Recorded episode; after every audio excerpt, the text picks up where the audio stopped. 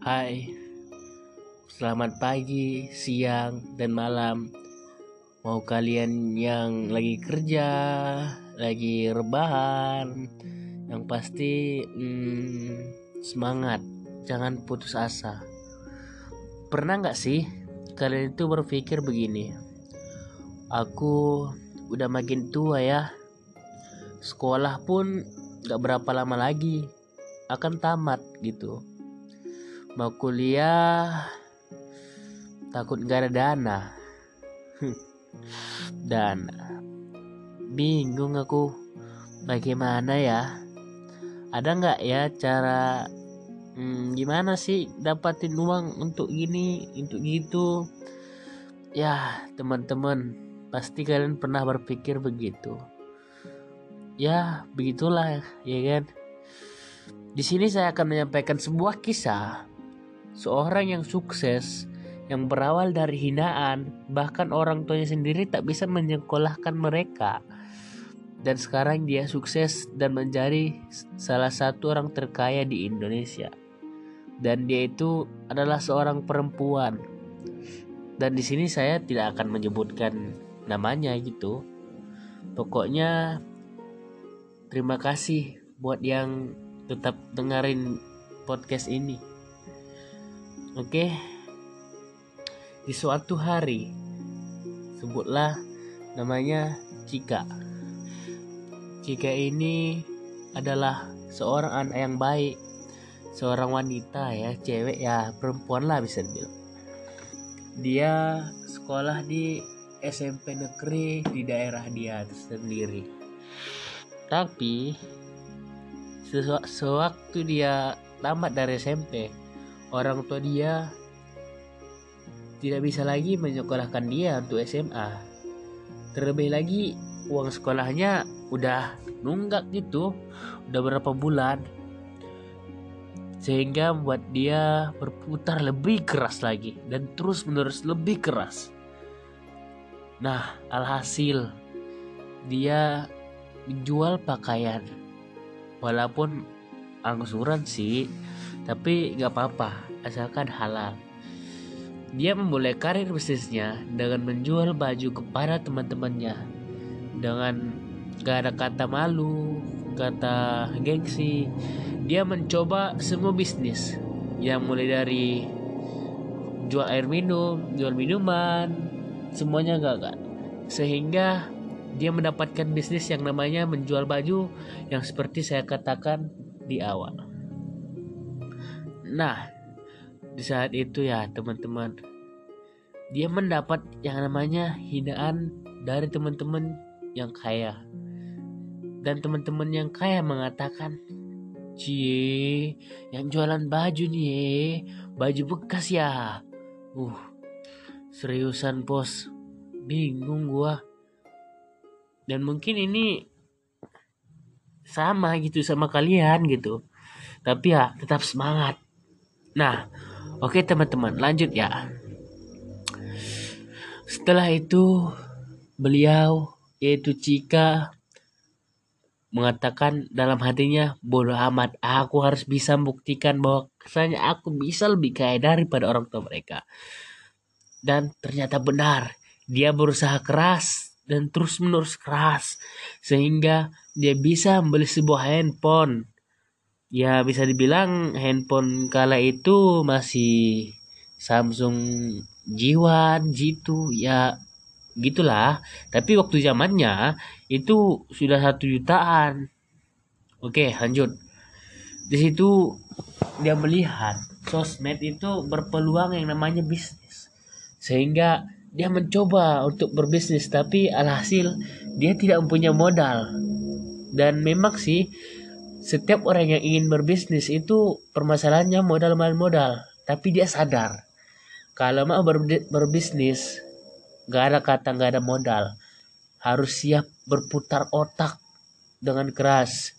Dia pun selalu berpikir bagaimana cara mendapatkan modal.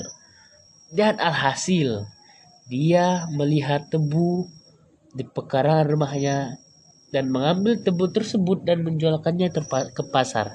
Sehingga dia mendapatkan sebuah modal walaupun waktu itu dia hanya dropshipper. Bisa dibilang dia itu foto dulu produk orang, di posting, habis diposting ada yang pesan baru dia beli ke tempat yang menjual tersebut. Ya gitulah teman-teman yang namanya hidup. Beli dari hujan-hujanan, beliau rasakan.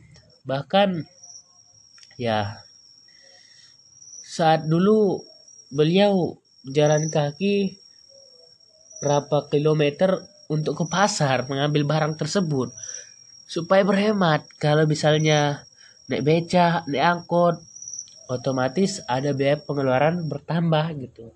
Tapi beliau itu tetap sabar sehingga dia bisa bermental yang kuat. Padahal dia cewek loh. Salut, terus salut sekali lah aku sama dia. Padahal cewek zaman sekarang itu Masya Allah, bukan suzon ya, tapi ya oke lah, skip garing kali. Oke, lanjut. Di saat itu beliau pernah difitnah, dikatakan yang jual baju bekas lah, yang dibuat bungkusannya agar terlihat baru, macam lah.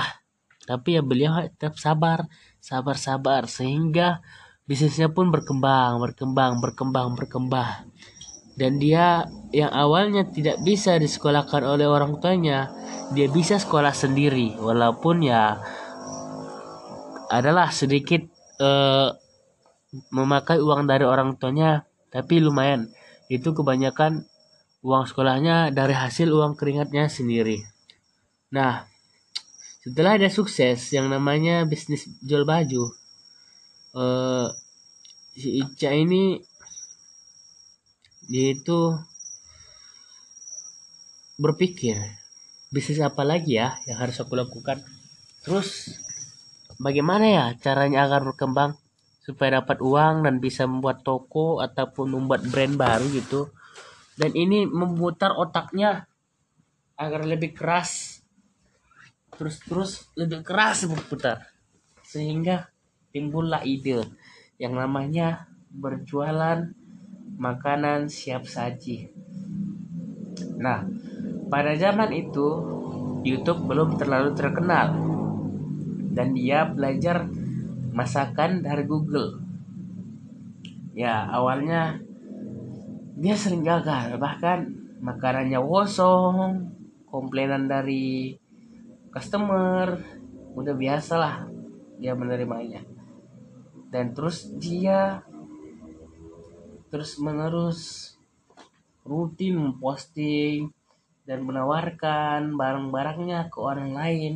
Alhasil dia berpikir, wah bagaimana ya, alangkah baiknya aku sendiri itu membuat brand, membuat produk yang hasil karya aku sendiri, dalam artian membuat pabrik sendiri.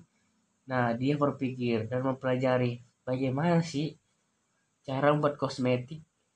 Ya, dia belajar membuat kosmetik. Yang namanya kosmetik, udah tahu ya teman-teman, kadang bahannya itu udah mahal gitu. Belum lagi penelitiannya, mesin-mesinnya. Tapi dia tetap sabar. Dia masih produksi skala rumahan waktu itu. Dan alhasil banyak komentar, banyak penolakan, yang sehingga membuat dia sakit hati gitu. Tapi dia ingat bahwa dia harus bisa sukses dan lebih kaya dari orang yang menghinanya dahulu.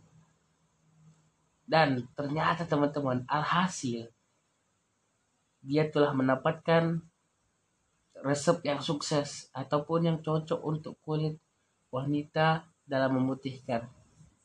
Satu persatu pun dijuallah brand tersebut, dari 1 botol, 2 botol, hingga laku ribuan botol. Nah teman-teman, gak lama kemudian dia bisa mendirikan sebuah pabrik, membeli mobil, dan alhasil orang yang dulu menghinanya, orang yang dulu sewaktu dulu benci sama dia, itu sudah menanyakan kepada beliau, ada kerjaan nggak? Kan lucu teman-teman. Tapi ya Itulah namanya hukum alam. Tuhan itu adil karena itu ada.